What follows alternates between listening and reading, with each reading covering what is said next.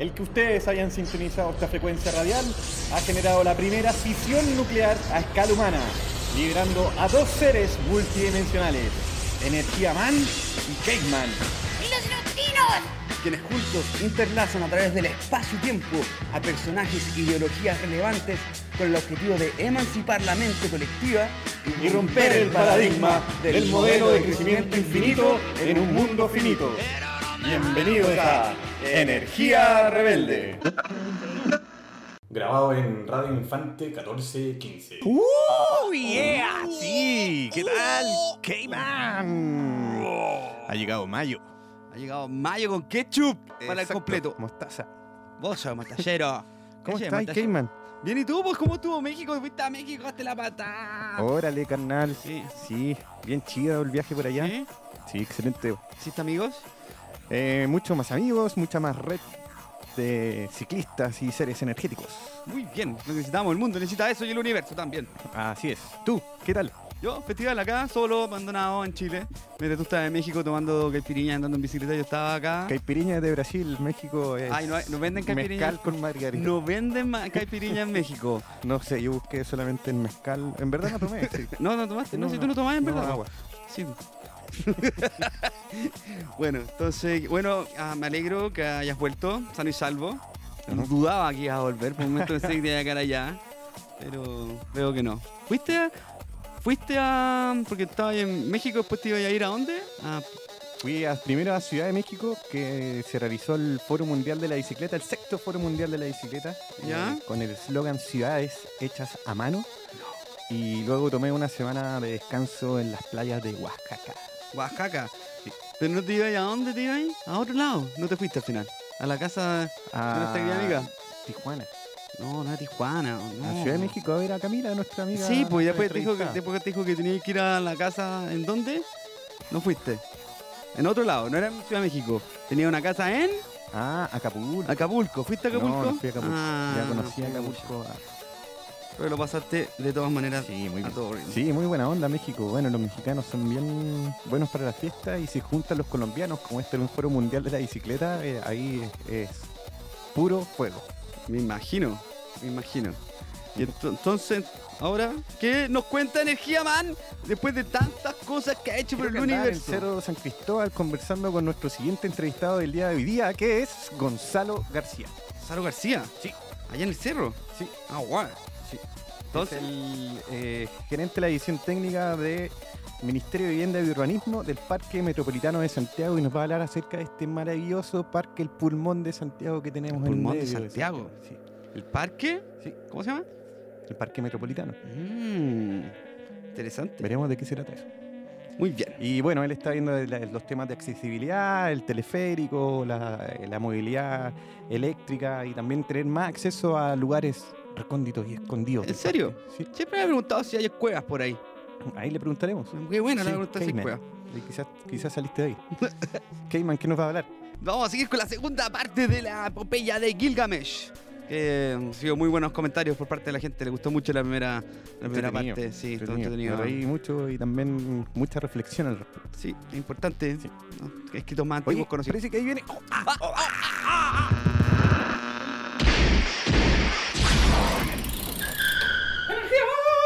¡Energía, man! ¡Hola, Cayman!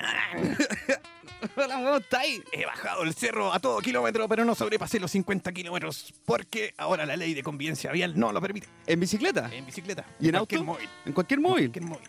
Bueno, eso es el, futuro proyecto de ley. Mira, Sí. ¿Y va a pasar o no va a pasar? Y frené mucho porque Sí. yo ando muy rápido. ¿y al frenaste con el freno adelante, con el freno atrás o con los dos? Ambos. ¿Ambos dos? Sí. ¿Al mismo tiempo? Sí. Oh. Para que ya sepan todos cómo se anda Sí. en bicicleta, cómo se frena. Sí. Oye, qué lindo, ¿ya? ¿Y conociste a quién? A Gonzalo García.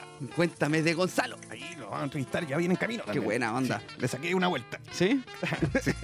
Oye, ¿y fuiste a México y volviste a todo ritmo? Foro Mundial de la Bicicleta. Oye, pero eh, vamos a dejar un espacio, yo creo que bien interesante para un programa total para el Foro Mundial de la Bicicleta, las redes latinoamericanas y lo que se viene en cuanto a autonomía energética humana. Pero lo quiero dejar ahí en stand-by porque hoy día estuve en energía presidencial.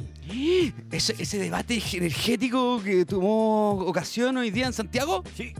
es un año de elecciones. Y En el GAM. ende- En el GAM, así es. Y hay varias eh, personas líderes de organismos del sector de energía hacen sus propuestas a los futuros candidatos presidenciales. Ah, Chori, ¿y habían propuestas buenas? Eh, sí, de toda índole. Creo que le faltó el tema de eficiencia energética que está ahí como en, en un debe. Y, pero tienen eh, temas de política energética, institucionalidad y participación, sustentabilidad ambiental, transición energética y fuentes, materia energética, transmisión eléctrica, etc. Bacán. Sí, pero bien, eh, me gustó bien porque hicieron enfoque a lo que es eh, cómo vamos a transformar las ciudades con el motor de desarrollo que es el, la energía, según ellos. Quizás cambiar el modelo de costo marginal, cómo se transan los precios de la energía. Y qué más, qué más, a las- los compromisos medioambientales que tenemos justamente con el cambio climático. ¿Cuántos se han hecho de esto antes? ¿O el primero? Eh, siempre se han hecho, creo que ya es la tercera vez que se hace. Es conjunto con Fundación Chile, eh, la Asociación de Generadoras, ACERA, que es la Asociación de Corporaciones de Energías Renovables, Nice. el Ministerio de Energía, estuvo por supuesto el ministro Andrés Rebolledo y el gerente de negocio y sustentabilidad de Fundación Chile, Andrés Peche, entre otros. Mira, qué bacán. Así que muy bien. Qué bueno, aprendiste algo. ¿Y tenemos alguna cosa? ¿Y vamos también a tirar unos materiales por ahí en algún lado? Eh, la pregunta es, por ejemplo, se hago la pregunta, ¿qué le harías? ¿Qué pregunta le harías tú a los candidatos relacionados con energía? ¿Cuándo van a despabilar y van a se dar cuenta que esa es la única reforma, es la única solución, es la única alternativa y camino que hay si queremos que siga habiendo camino? ¡Wow! ¿Y qué, qué- qué responderán a eso? No, yo creo que algunos ya están despabilando, pues. Sí, ahora ya como estamos hablando del tercero que se reúnen, ¿cachai? Hacer un, hablar de energía en, el en un, en un contexto político, que es lo que hoy en día regula la comunidad, ¿eh? Digo hoy en día. O sea, mañana. Bueno, me- lo que más me gustó es que eh, durante este gobierno, pero también los gobiernos anteriores, ya se estaba trabajando con una agenda, pero este gobierno lo consolidó en una política energética a largo plazo llamada Política Energética 2050. Del año 2050 te- hay una ruta. Por ejemplo, energías renovables, queremos llegar al 70% de energías renovables Sí. en nuestra matriz. Lo leí en uno de tus cómics también. Así es. Muy bien. y justamente, bueno, fomentar el uso de la bicicleta. Pero lo importante es que eh, una de las preocupaciones y miedos es que, eh, independiente del gobierno que se venga a continuación, que no se desconozca esta, esta política o este trabajo que fue bien consensuado con bast- bastantes actores, participación ciudadana y todos los, todos los actores del mercado. Entonces, ojalá se mantenga este tema. O si no, les voy a tirar un tema. Eso. de Guerrilla Radio de Rage Against the Machine. Oye, vino Profesor Rage. Muy bien. Acabado.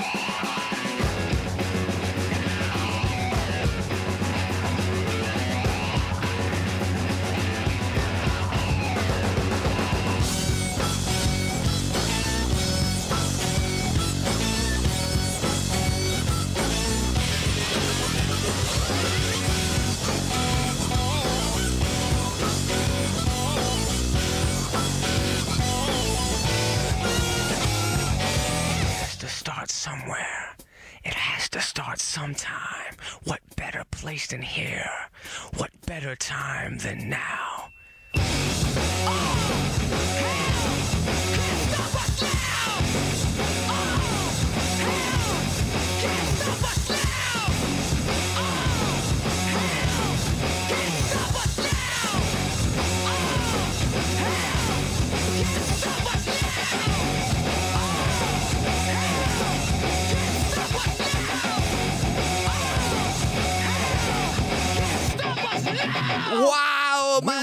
Radio.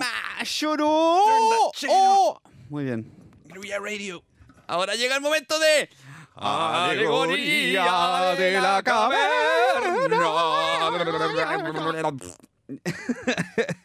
Perdón. Estoy emocionado. ¿Qué sigue? Cuéntame, por favor. ¿Te acordáis? ¿Te acordáis? Algo. Le voy a Gilgamesh.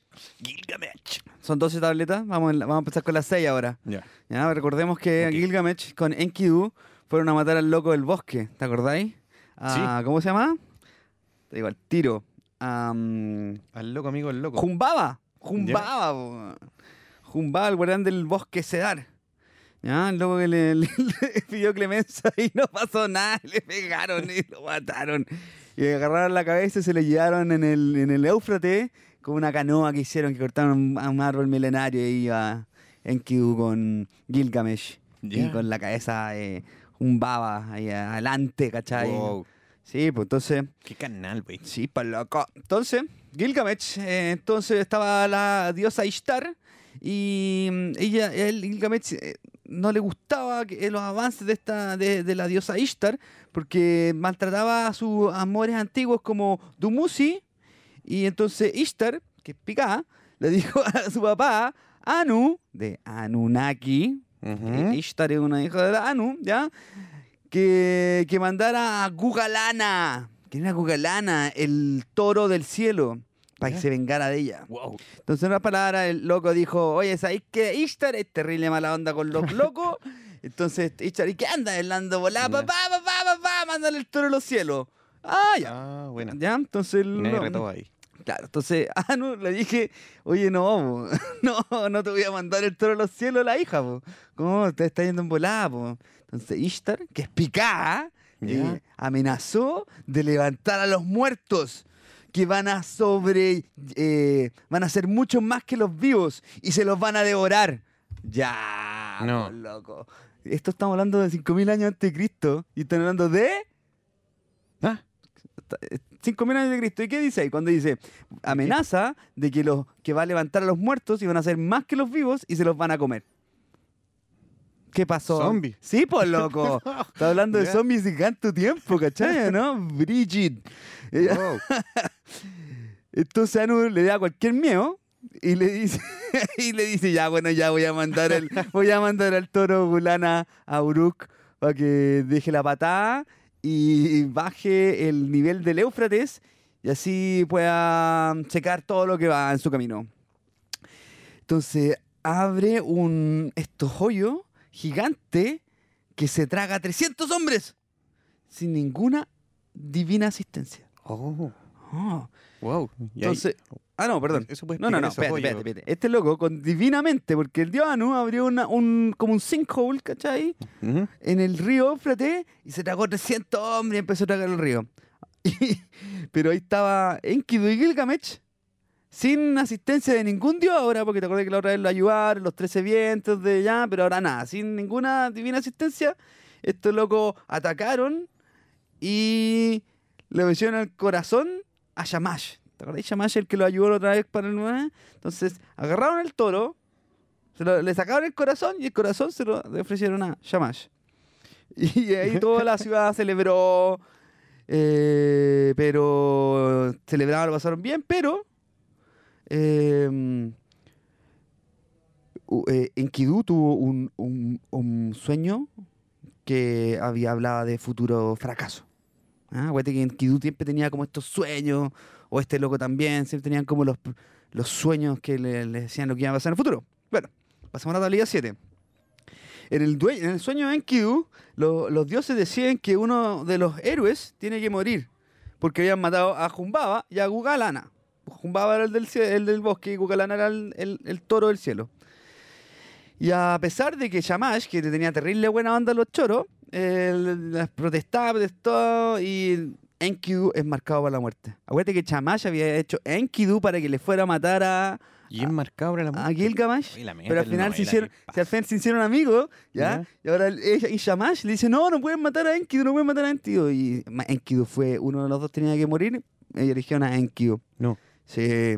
Entonces, mm, Enkidu fue marcado a la muerte y Enkidu le tiró cualquier grabato al, al templo de Enlil.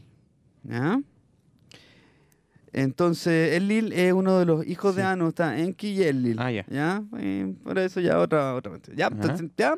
Entonces también le echa, le, le tira la foca al, al que al, al que atrapó a Shamat eh, por sacarlo del bosque, ¿cachai? ¿Te acordáis que estaba Shamhat, pues, la prostituta que lo, lo, lo- hace la domesticación del loco culiándoselo? ¿Cuánto era? Eran se- siete, siete noches y seis días, eso era, siete noches y seis días. Después se lo lleva y, no, y lo, cualquiera. Así, así mismo nos timan hoy en día. claro. Entonces, eh, Domesticado. claro, Tamash le recuerda a Enkidu de cómo, puta, en verdad, Shamhat, esta prostituta, igual te dio comida, te vistió y te, y te presentó a tu amigo Gilgamesh. Shamash le dice, a, le, dice que Gilgamesh eh, tenía grandes honores en su funeral y que él iba a consumir eh, el, lo salvajismo con su, con su pena. Ya, pero Enki dice, ya, bueno, sé que en verdad no, sabes que ya disculpa Shamhat, igual si te terrible buena onda la loca que lo ayudó, po. ¿Ya? Y en un segundo sueño, él se ve a sí mismo que fue capturado y, llevado a Netherworld por un, un horrible mun- eh, ángel de la muerte. Netherworld, Netherworld. no sé qué es eso, hay que buscar. Como Neverland. La mansión de Michael Jackson. Ah, es un, es, un, es un underworld, un, mu- un submundo. Nether, como un mundo no existente. Sí, claro. Pero es un mundo, es un submundo donde la casa es polvo y a- oscuridad, donde sus ha- habitantes comen plasticina y tienen ropas de pájaro, mira. Ah, Y eran supervisados por horribles seres. Y durante 12 días en que la condición de Enki, la condición de ah, porque Enkidu se fue lesionado con la pelea de, con el loro, el, toro del cielo. Ah, Ah, vale. entonces igual su condición cooperó. Después, lamentablemente, él no pudo conseguir su heroica muerte en una ducha batalla y muere postrado, ¿cachai? Enfermo y murió.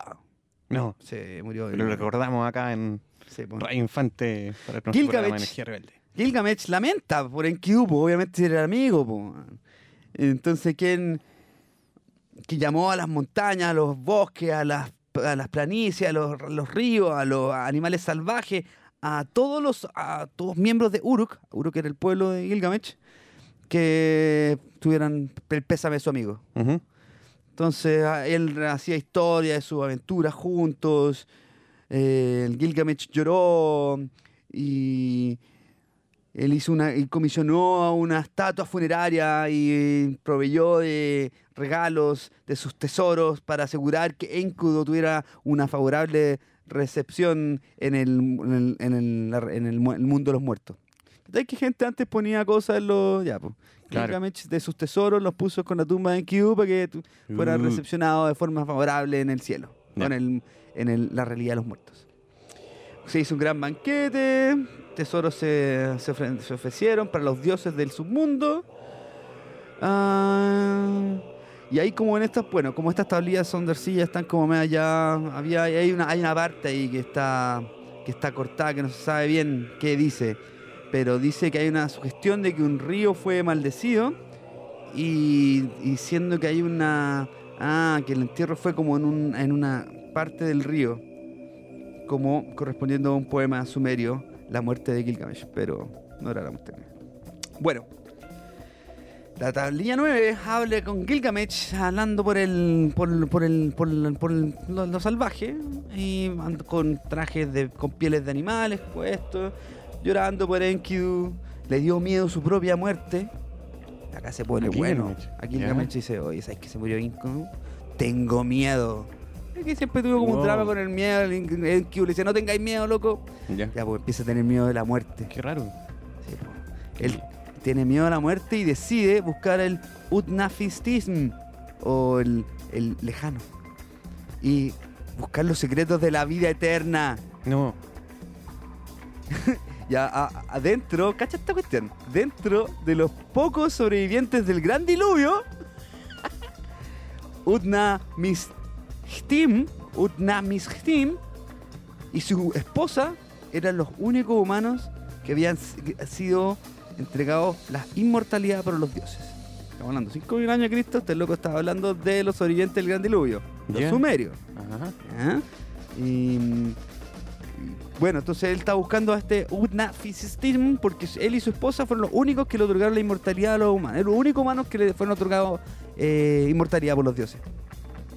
Gilgamesh cruza una montaña, eh, pasa la noche, encuentra unos leones eh, y antes de, de irse a, acostar, él, él ora para la protección de, a- de la luna sin. Entonces, cuando a- se despierta de un sueño que en verdad le dice, oye, vos dale, ¿cachai? Eh, él mata a los leones, que lo usa después sus, como sus eh, pieles como ropa. Y después de un largo y peligroso viaje, Gilgamesh eh, llega a las Twin Peaks, a los dos picos del monte Mashu, en el final de la Tierra. Y se llega a un túnel donde ningún hombre había entrado, guardado, que estaba siendo eh, cuidado por dos hombres escorpiones terribles. ¿Ah? Y después de cuestionarlo y ¿cachai? reconocer que en verdad tenía dos tercios Dios, eh, le dejaron pasar. Y ya pasó y pasó por debajo del, del- del camino. Y en total, total oscuridad, él sigue la- el, el camino por 12 dobles horas. Eso dice. 12 dobles horas. Ya, un día. Ya, y él, él- él logra hacer el viaje antes de que el sol subiera, porque está en la noche, ¿cachai? Él llegó al jardín de los dioses, a un paraíso lleno de árboles que parecían eh, diamantes. ¿Ya? Vamos a dejar esto ahí porque se nos va a acabar, se nos acabó el tiempo, pero nos quedan todavía No. tres. Pero no. Nos Pero quedan- la cruzada de Gilgamesh. Sí, pero nos quedan tres tablillas donde Uh. busca la eternidad, la inmortalidad. No. Sí, no, y El no. mismo proceso que estamos viendo ahora los seres humanos a nivel de medicina. Exacto. Oh, Así que Grande Gilgamesh. grande Gilgamesh. Papaya Gilgamesh para todos. Y un Sí. Kibu. Y en Kido que falleció. Todavía lo recordamos. Ahí lo recordamos. Así que ah, vamos con un temazo. Ya, vamos a ir con un tema. Eso, vamos con Go the Pearl Jam. Me gustó. Bueno, Eso, vamos. vamos.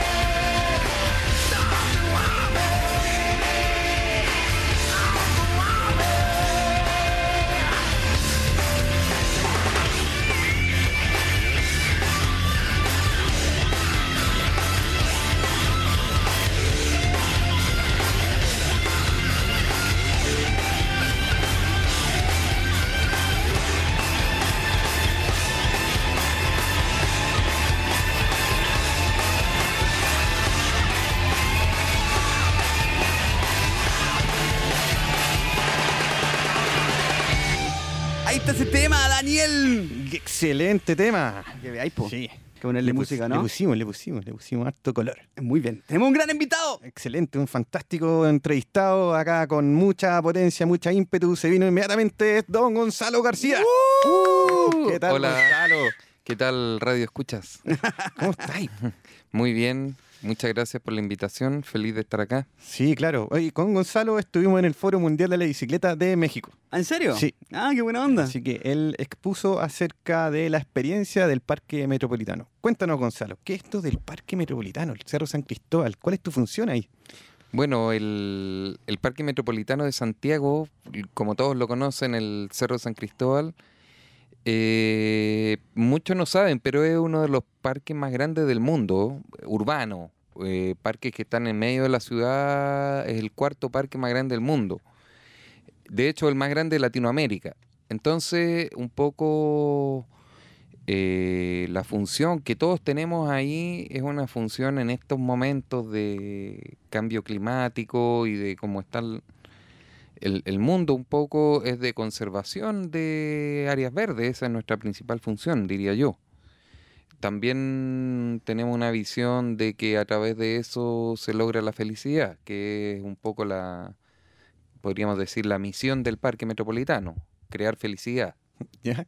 Ese es un poco el, el tema que yo fui a presentar a México a través de el sistema de intermodal de cero emisión, que un poco tiene que ver con que el parque va a ser un lugar dentro de unos meses donde se van a combinar distintos modos de movilidad y todos no estrictamente cero emisión, pero con- sí con la visión y con la tendencia hacia eso eh, la combinación de teleférico, funicular y buses a gas. Más, obviamente, el usuario a pie, en bicicleta, hace la combinación de un lugar que es bastante único en el mundo, creo yo. Y ojalá que también se integre el teleférico bicentenario, que sería un teleférico de transporte público, pero que pasaría por el parque y tendría una estación en su interior. Entonces, es un caso interesante, a veces nosotros no lo vemos, pero es un caso muy notable para analizar desde la movilidad, desde las áreas verdes, cambio climático, una serie de temas de urbanismo. Es el metro que se va de Tobalá y Centenario a Ciudad Empresarial, cruzando por el Correcto, cerro. ese. Es brígido. ¿Y ese cuándo estaría eventualmente? No, no, no se ha, li- no se ha llamado a la licitación, Ah, así que tendría que haber interés, eh, ya está declarado de interés, tendría que salir la licitación y haber oferente, es una concesión, es un tema mayor, más complejo.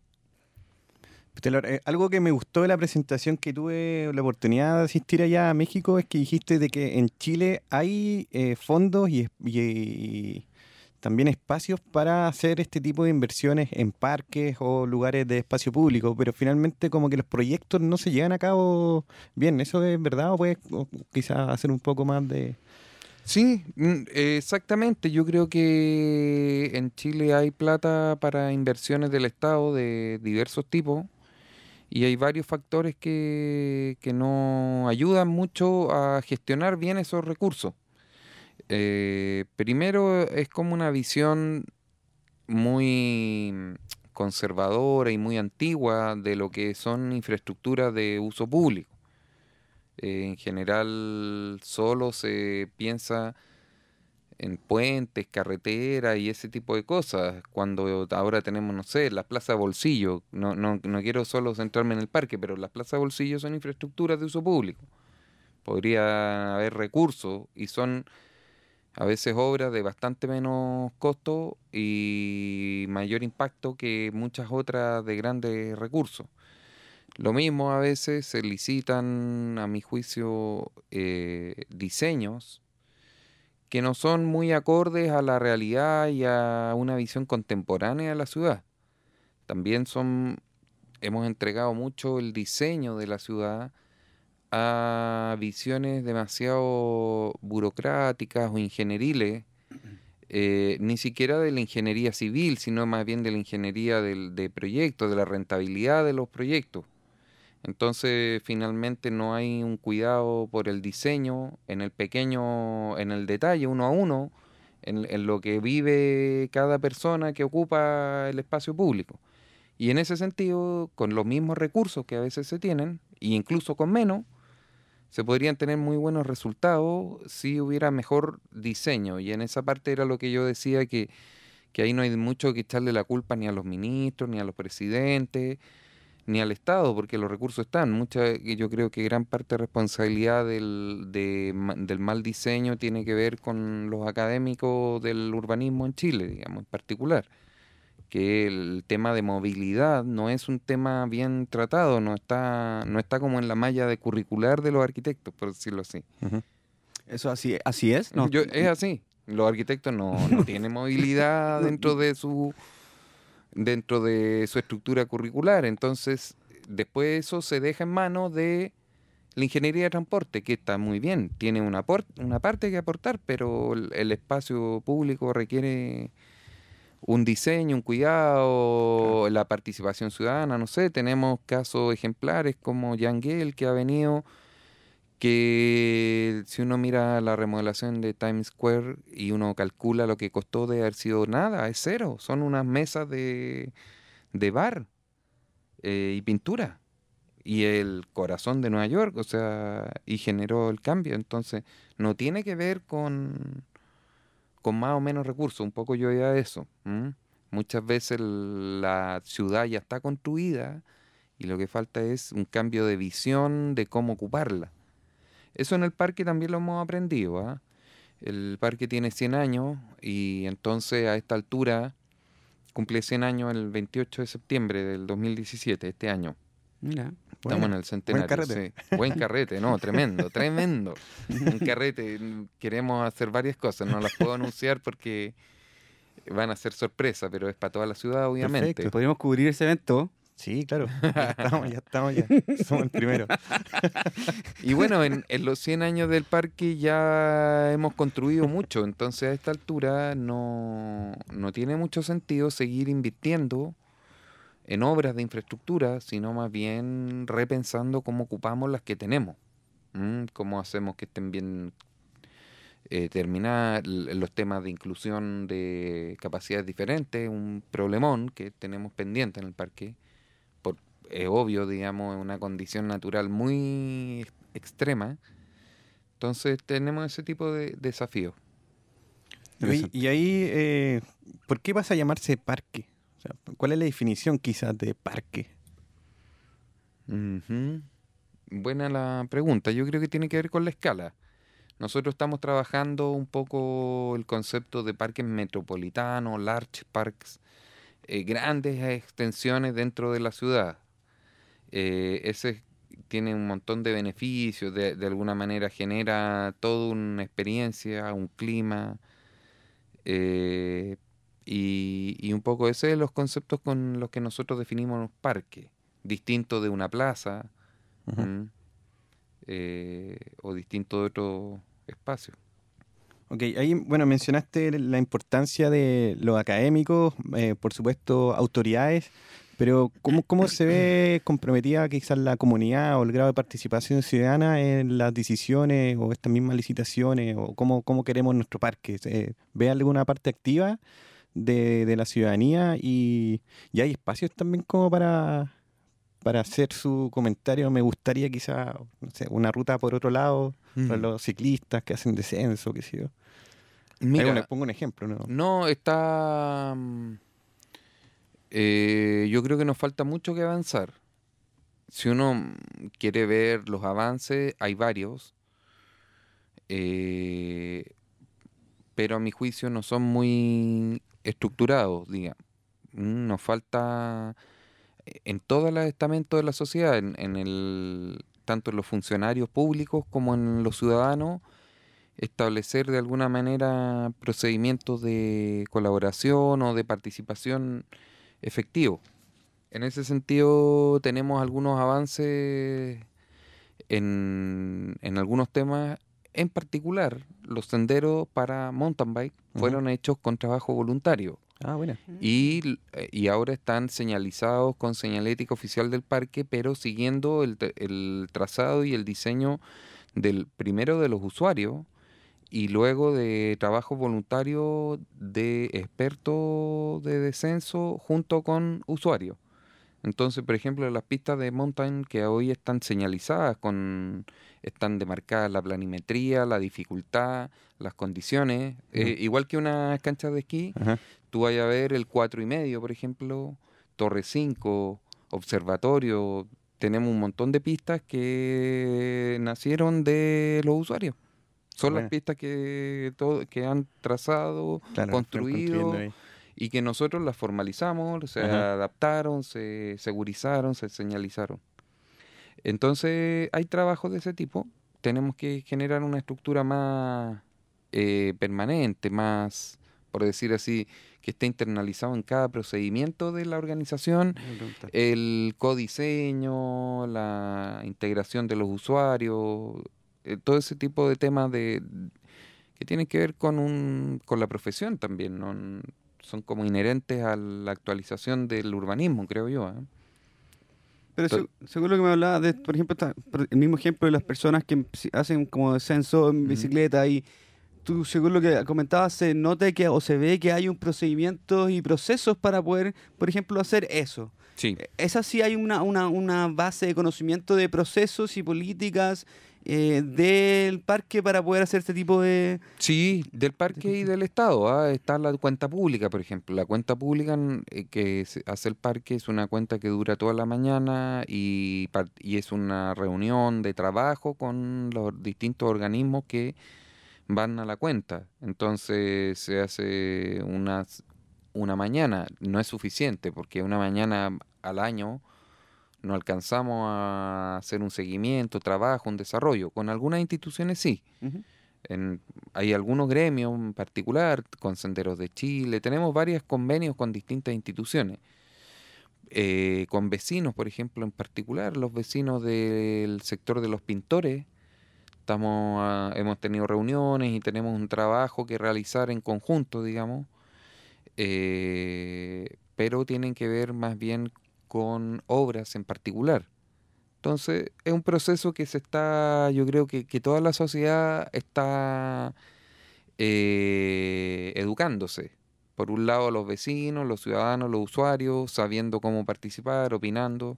Está la página web, está, obviamente están los canales ya más tradición, más conocidos a esta altura. Hay, La aplicación también. está, sí, está la aplicación, hay Hay un, hay un robot que te contesta. ¿En serio? ¿En serio? ¿Dónde está ese?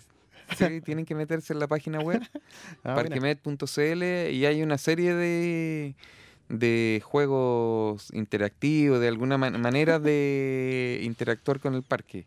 ¿Cuál es la dirección para que la- nuestros radioescuchas puedan ingresar a la página web? www.parquemet.cl Mira qué interesante para que se puedan jugar con todos estos juegos y el robot. Me interesa el robot. Hablen con... No, no recuerdo cómo se llama, tiene un nombre. No sé si es ma- mujer o hombre. bueno, voy a buscar. Oye, ¿y aplicación también dijeron? ¿Y esa aplicación qué tiene? ¿Qué, ¿Para qué sirve esta aplicación del parque? Más que nada, algunas informaciones, algunos planos, alguna distancia. Ah, ya, tiene igual. Sí. Buena. Sí. Interesante. Está en desarrollo. ah, Todo esto es como un canal que hay que. que uno ve que muchas veces el diseño del, del soporte eh, no es suficiente. El contenido es de largo trabajo, digamos. Entonces, es un proceso de, sostenido. En algún momento llegaremos a tener un muy buen nivel, supongo yo. Qué bueno, es importante el proceso de seguir avanzando al- con mediante, no sé, eh, medidas iterativas o algo que Eso. siga por volver para atrás y poder seguir Sí. aprendiendo lo- o mejorando según lo que vamos aprendiendo. Eh, una de las mejores formas de aprender que hemos aprendido es la música. Y a cada uno de nuestros invitados le pedimos que nos traiga un tema que ellos se relacionen y que y obviamente están relacionados por ser en la, en la energía y que, que nos un- una, una canción que ti te guste, no sé si quieres dar un pequeño eh, un relato de la canción o lo que tú quieras. Como, ¿cómo No, vas a mira, me, me pareció. Hay. Hay música. Hay, hay un dato, ¿ah? este es un dato interesante. Hay un estudio del- de tres cosas que hacen feliz a, la- a las personas y una de esas es escuchar música. Así de, de, de, de- cualquier cosa que se te pueda ocurrir, una de las tres cosas que causa felicidad al humano es escuchar música. Y nada, cuando me dijeron esto, dije, bueno, Energía Rebelde, de alguna manera una canción muy popular ya a esta altura, es Get Lucky de Daft Punk. Pero me parece que es una canción que estamos muchos de acuerdo en que si uno la escucha, se pone contento, te cargáis de energía, te dan ganas de bailar. En la fiesta es un tema que el DJ está Obligado bastante seguro si es que la, Ah. la colocan. Así que esa es toda la explicación de Get Lucky. Buena, vamos Temazo. con esa. Sí, Vamos. Queda, queda pendiente las dos, los dos temas que te hacen feliz.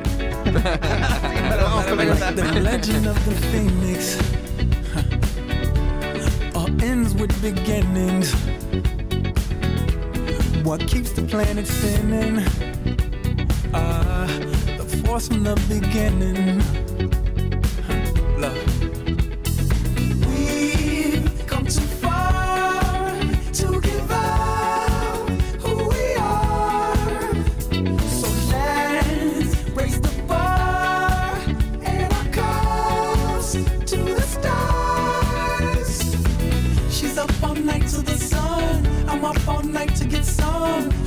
All night for good fun. I'm up all night to get lucky. We're up all night to the sun. We're up all night to get some. We're up all night for good fun. We're up all night to get lucky. We're up all night to get lucky. We're up all night to get lucky. We're up all night to get lucky. We're up all night to get lucky.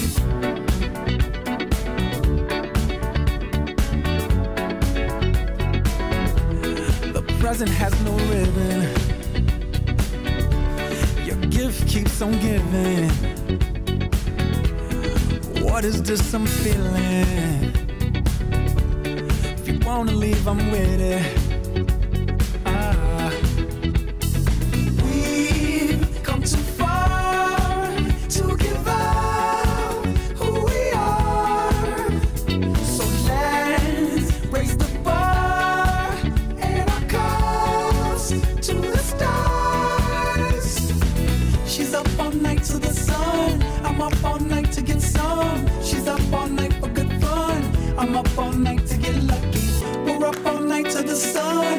Up all night to get some. We're up all night for good fun. We're up all night to get lucky. We're up all night to get lucky. We're up all night to get lucky.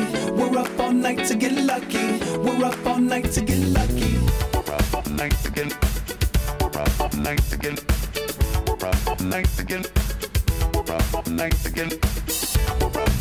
Come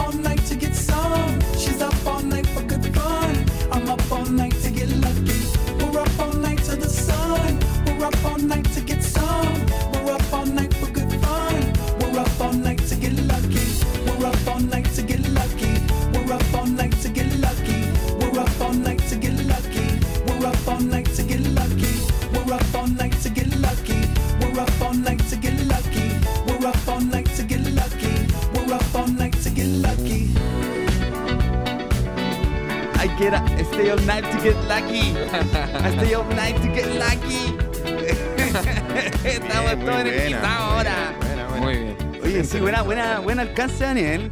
Bueno, antes de pasar a los otros dos temas que me interesó eso, especialmente que estuve viendo lo de la felicidad, pues. Claro. Y eso fue como Porque una de parte las. del parque. Claro, Y un estudio. y fue- Exacto. Entonces, ya, vea, pa- para. Yo creo que es importante lo de la música que causa felicidad. Ujú. Yo sé- eh, por un- por un- tengo la sospecha, la gran sospecha, y con evidencia por detrás, que yo creo que eso tiene que ver con la, el cómo retumba, eh, la frecuencia, el- la vibración detrás de lo que hay en la música, cómo afecta a los cuerpos, que yo creo que es interesante que eso quizá Claro.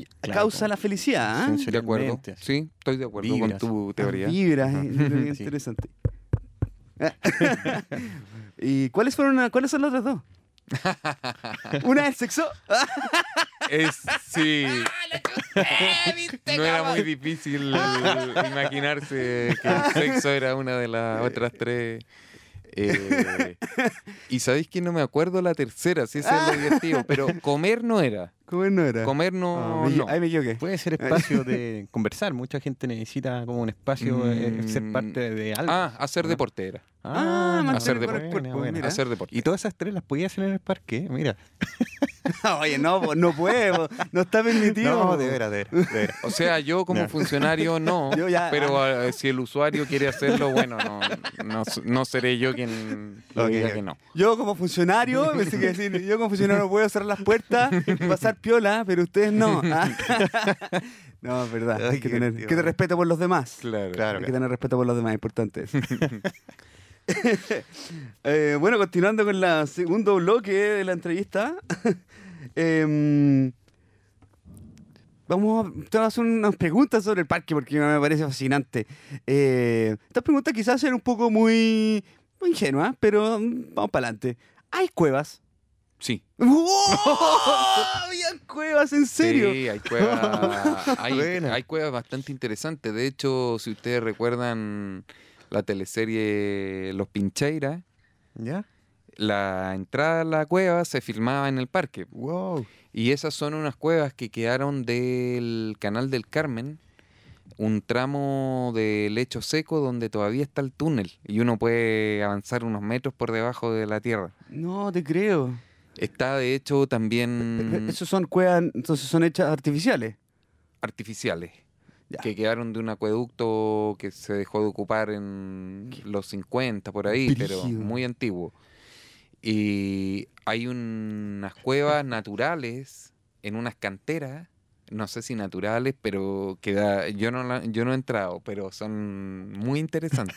en una de las canteras más importantes del parque que muy poca gente conoce, porque son zonas el- como les digo, este es uno de los parques urbanos más grandes del mundo y nosotros no lo sabemos. Ajá. El parque llega, la cima más alta del parque metropolitano está al lado del Manquehue, Ajá. está a los 1160 metros Ah, de, de altura, ¿no? de altura. Ya.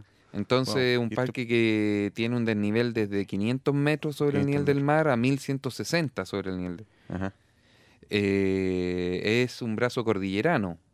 Básicamente uno no se da cuenta de eso, pero es una es precordillera el parque.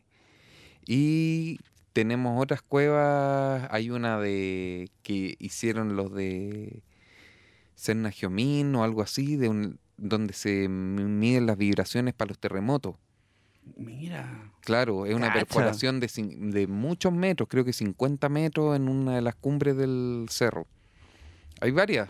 Oye, pero qué Qué interesante. O sea, es súper. Siempre llama la atención desde el punto de vista turístico viajar y, o sea, ir a, ir a ver cuevas, cavernas y cuestiones. Por ejemplo, Sí. en diferentes partes del mundo Claro. siempre tú vas como a Como ver, playa, como. Claro, o sea, me imagino que sería una, un- una buena idea tener como, oh, este es el acueducto del año 50, obviamente con algo como, Más turístico. Sí, Sí, Claro, de acuerdo, sí, sí. porque no hay ni una luz ahí. No, es muy interesante. ten- Tenemos fotos, lo hemos hecho. Qué Sí. buena, eso te creo que sería interesante. Yo iría mañana, vamos al tiro, nos quedamos a dormir y contamos historia de terror con Malvadisco. Fin de semana, fin de semana. Oye, me impresionó tu respuesta, ¿viste? Buena, buena. Teníamos la duda. Ahí, ahí está nuestro, ahí va a ser nuestra entrada al Hiperbórea, o a la tierra interna, a la tierra hueca. Oye, qué bacán. Ya, ahora, otra pregunta también. eh, el teleférico, porque el teleférico estuvo detenido mucho tiempo y de repente uno ve y empezó a funcionar y a uno le llegan como todos esos recuerdos de niño. ¿Cómo fue ese proceso de, de volver a la, a la vía este, este mágico elemento que es estar arriba en el aire y ver todo de abajo. Ah, no, eh, interesante. Yo creo que un caso interesante de gestión del Estado, bien o mal, da lo mismo, eh, una gestión importante. Entonces, tuvo varias etapas. El teleférico quedó desahuciado el anterior. eh, y de alguna manera hubo que hacer un estudio completo de cómo funciona un teleférico antes de poder comprar o siquiera empezar a cotizar. Es como eh, eh, uno no se da cuenta, pero en el fondo si uno va a comprar algo, medianamente sabe lo que quiere. En el caso de un teleférico es como, sí, sé que vuelan, pero necesito hartos conocimientos más. Finalmente también hay varias condiciones de mercado que pudimos conocer. O sea, fue un proceso muy bueno, muy largo. Eh, conocimos técnicamente, hicimos el modelo de negocio y hicimos una concesión que falló y que tal vez por suerte falló porque eh, era una primera concesión que significaba que entraba un operador que tenía que arreglar el sistema, construirlo desde casi nuevo y tenía la operación por 10 años.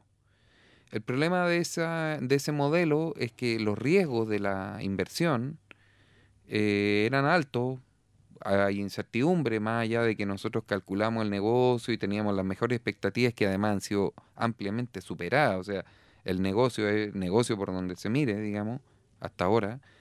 Y mm, entonces, eh, pero antes de eso, antes de probarlo, la incertidumbre es muy grande y eso en un proyecto cuesta mucho financiamiento, pues se cobra. Eh, y entonces esa primera licitación quedó desierta porque los montos que pidieron eran mucho más altos de los que eran razonables. Nosotros sabíamos perfectamente el negocio que era, pero eh, entonces eso nos obligó a hacer una, un modelo distinto en el que el Estado construyó la infraestructura. Pagó lo que costaba arreglar el, el- el auto, por decir así. El carrito, todas las instalaciones valen tanto y eso lo paga el Estado. Y luego se le, entonces se hizo la licitación para operar esa infraestructura ya sin ningún riesgo de inversión, sino simplemente ahora sí eh, cuánto cuánta ganancia van a aportar al Estado, costo de y cuál es su experiencia en en modelos de operación. Entonces hicimos una licitación para un operador más centrado en el servicio al visitante que en un constructor de teleféricos. ¿Mm? Por lo demás, a nivel Ah, mundial son otras cosas que uno aprende, esto es bien ñoño, pero el- los teleféricos son un duopolio. Existe En el mundo. En el mundo. Eh, teleféricos nuevos. Existen dos. Uno que son como comprar un Audi, que es Doppelmayr, y otro que es comprar un Toyota, que es Poma. Y tenéis la plata para un Toyota o para un Audi, ¿no? y, y en Chile teníamos la plata para un Toyota. No hay nada que, no hay nada que negociar, nada que. Y el modelo es este y no es otro. Entonces, de alguna manera eso simplifica, pero también hace que la construcción no hay mucho que negociar. Y era un error entonces tener esa parte metida dentro de la fase de operaciones que sí, ahí sí hay mucho que ponderar, pesa la experiencia del que of- oferta, Ujú. cuánto oferta. Es una concesión interesante para los que les gusta estos temas, porque por ejemplo por la dejamos establecido que sobre la rentabilidad del 12% operacional, el oferente debía decir cuánto iba a ser, cuánto nos repartíamos las utilidades entre Estado y oferente por sobre el 12. Ajá. O sea, el 12 completo para el operador. Pero por, su- si, por ejemplo, nos va muy bien, como mm, hemos visto en la, en la afluencia de público, superamos por el doble lo que pensábamos, es vamos a superar el 12% y entonces la concesión, la licitación preguntaba, ¿cuánto me va a dar usted? Bueno, los dos que se presentaron ofertaron el 100% sobre el 12. Todo lo que sea rentabilidad por sobre el 12 viene para el Estado. Buenísimo. Buenísimo. Buenísimo. Claro, porque entonces también eso O motiva a que también el Estado genere condiciones para que el negocio, por decirlo así, prospere. Ganamos todo.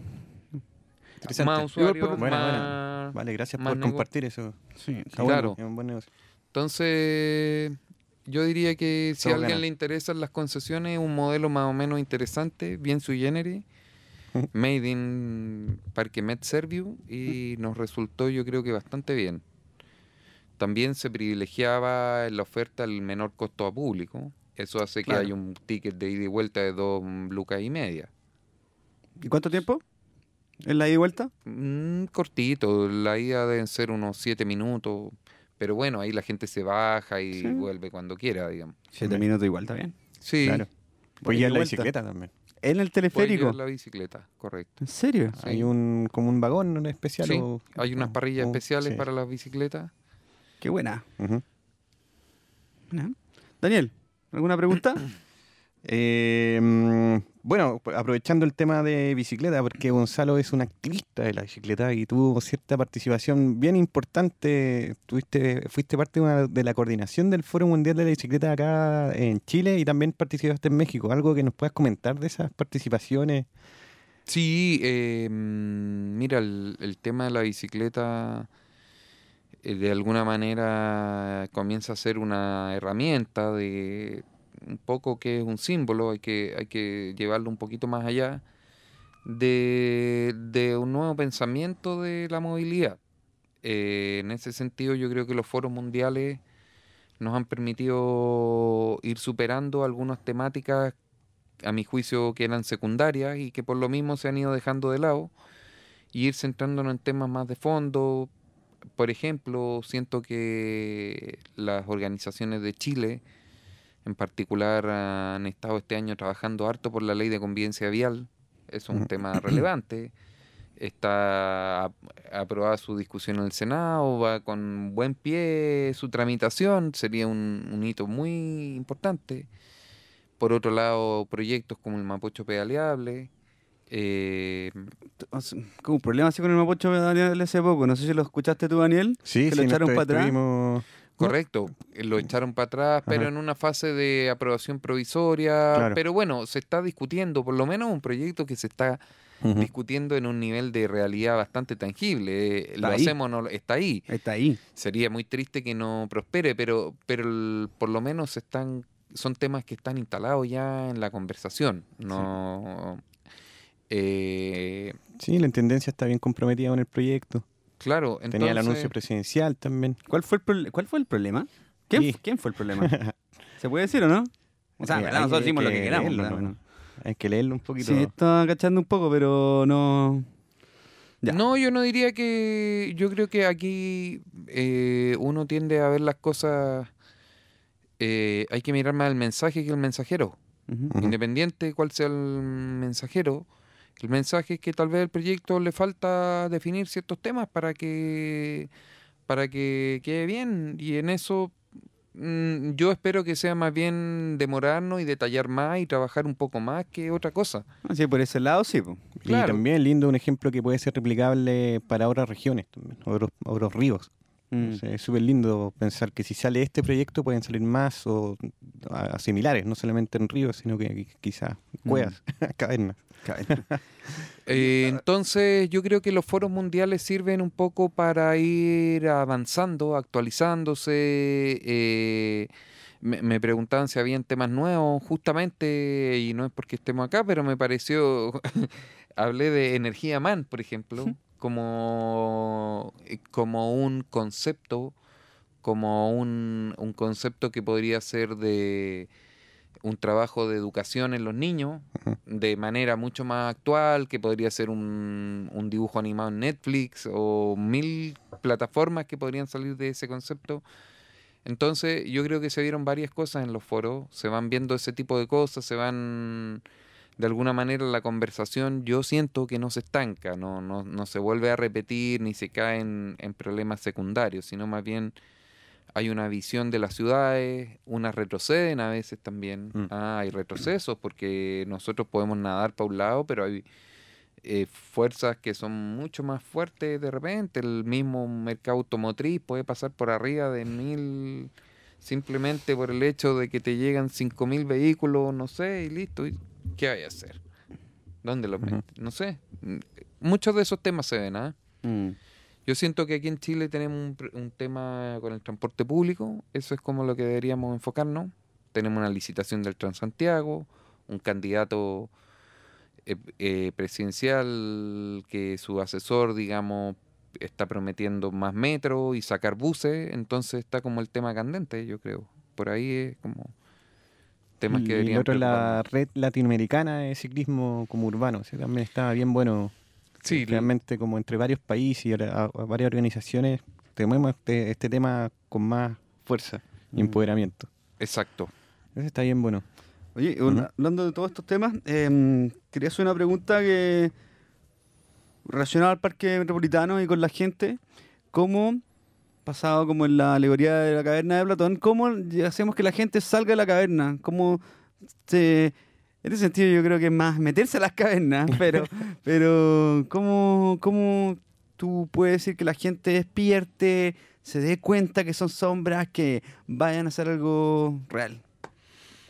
Sí, yo no tengo esa respuesta porque esa respuesta es como el, el huevo o la gallina, gallina. digamos, es como el, el origen de las cosas. ¿Cómo hacemos que la gente vaya en este caso más al parque, que disfrute más de un espacio que está tan bonito?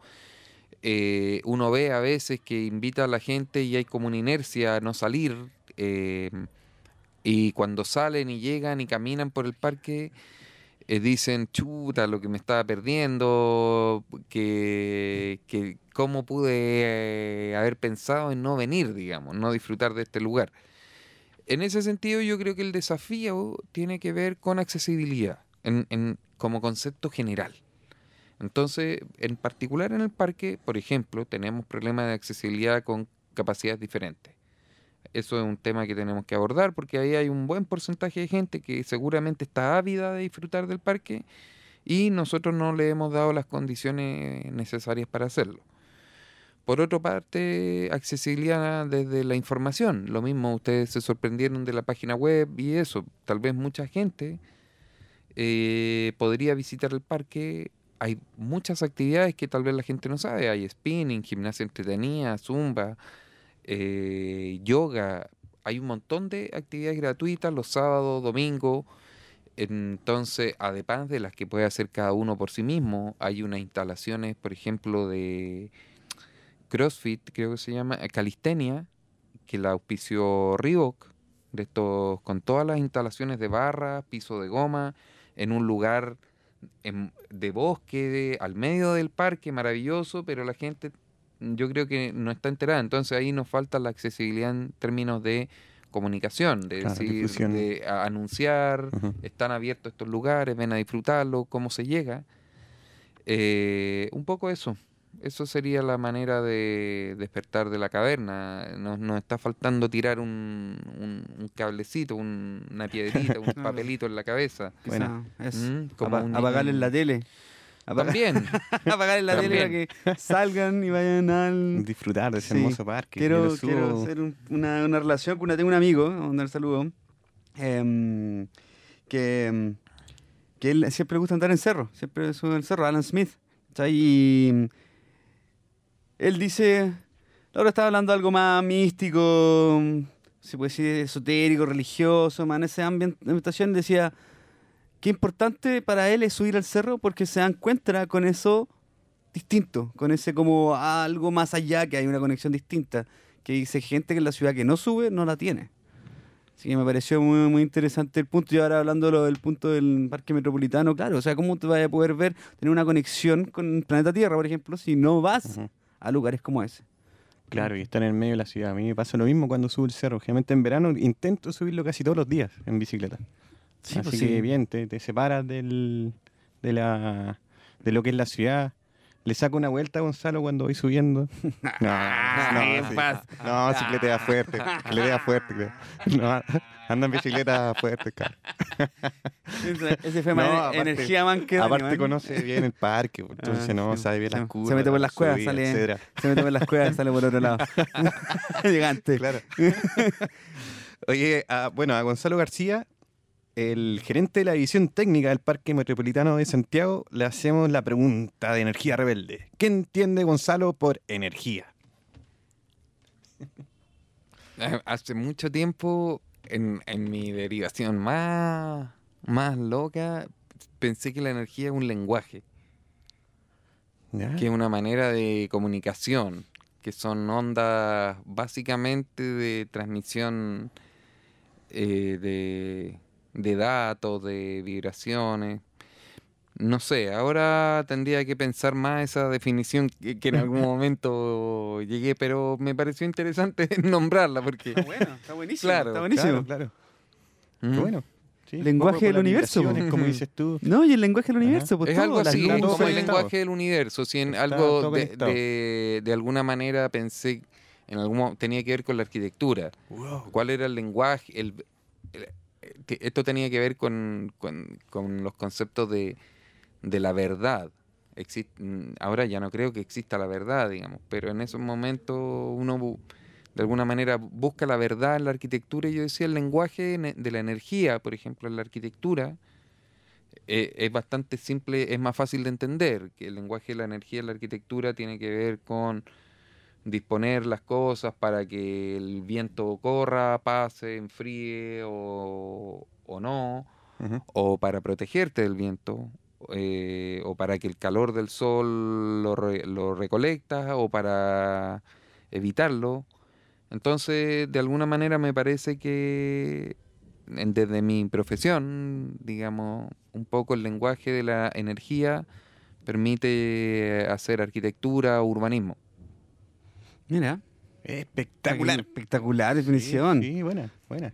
No Buena, una de las bien distintas, Siempre no- una de las más distintas que hemos tenido. Claro. Me gustó mucho. Saqué chop. Sacaste chop a un No, chop para vamos, el camarada. no, vamos al chop. Oye, Gonzalo, gracias por venir. Qué buena entrevista. Gracias a usted. Lo paso bien. Sí, excelente. Ah, No sé, algunas palabras al cierre, alguna invitación, aparte del chop, que nosotros. Eh, por favor, métanse en la página www.parquemet.cl. Hay varias actividades. Estamos cumpliendo 100 años este 28 de septiembre. Por lo tanto, queremos celebrarlo durante todo el año. Está la Casa de la Cultura Nahuac con varias actividades. Tenemos cine, hay eh, vista de las estrellas, hay un montón de temas durante todo el año. Entonces, es bueno que estén conectados, que estén revisando, porque hay un montón de actividades siempre gratuitas, además. Excelente, vamos a estar atentos. Vamos. Excelente, Bien. Gonzalo. Gracias, Gonzalo. Muchas gracias. ¡Wow! ¡Qué tanta energía de gobierno, de parques, Sí, de Gilgamesh, pues, y todos! Oye, Bueno. primero un saludo a eh, Cristian, el niño rata, recupérate. Vamos, Cristian, recupérate. Un saludo a Galo Gambi, que le dije que le iba a mandar un saludo la otra vez. Ah, sí, cumpleaños. él- Eh, él- la, eh, mm, él- la gaviota también está de cumpleaños. Mm. Ujú. Él lo escucha harto, de hecho. Sí, me sorprendió. Excelente. No le creí mucho, pero igual. No, sí. Ahí le vamos a preguntar. Sí, no, sí. Así que, oye, gracias por todo, Energía Man. Como siempre, ha sido un placer estar contigo. Sí, bueno, qué rico conocer más acerca del parque ¿No? metropolitano, el Cerro San Cristóbal. Tiene las cuevas, loco. Sí, cuevas, volada. cam- cam- cuevas que son camino al, al intramundo. Así es. Oye, ahí dice Intramundo, métanse ahí en energía presidencial y por supuesto en todo lo que se viene a nivel de las candidaturas presidenciales para que nosotros como ciudadanos estemos interviniendo y le hagamos las preguntas habidas y necesarias para nuestros futuros candidatos Las precisas. y las precisas. Muy bien. Energía presidencial. Estimado, un high five. High five. Dale. Sí. Le damos Belmonts. El que ustedes hayan sintonizado esta frecuencia radial ha generado la primera fisión nuclear a escala humana, liberando a dos seres multidimensionales, Energía Man y Cake Man. ¡Y los neutrinos! quienes juntos interlazan a través del espacio-tiempo a personajes e ideologías relevantes con el objetivo de emancipar la mente colectiva y romper el paradigma del modelo de crecimiento infinito en un mundo finito. Energía rebelde. Grabado en Radio Infante 1415.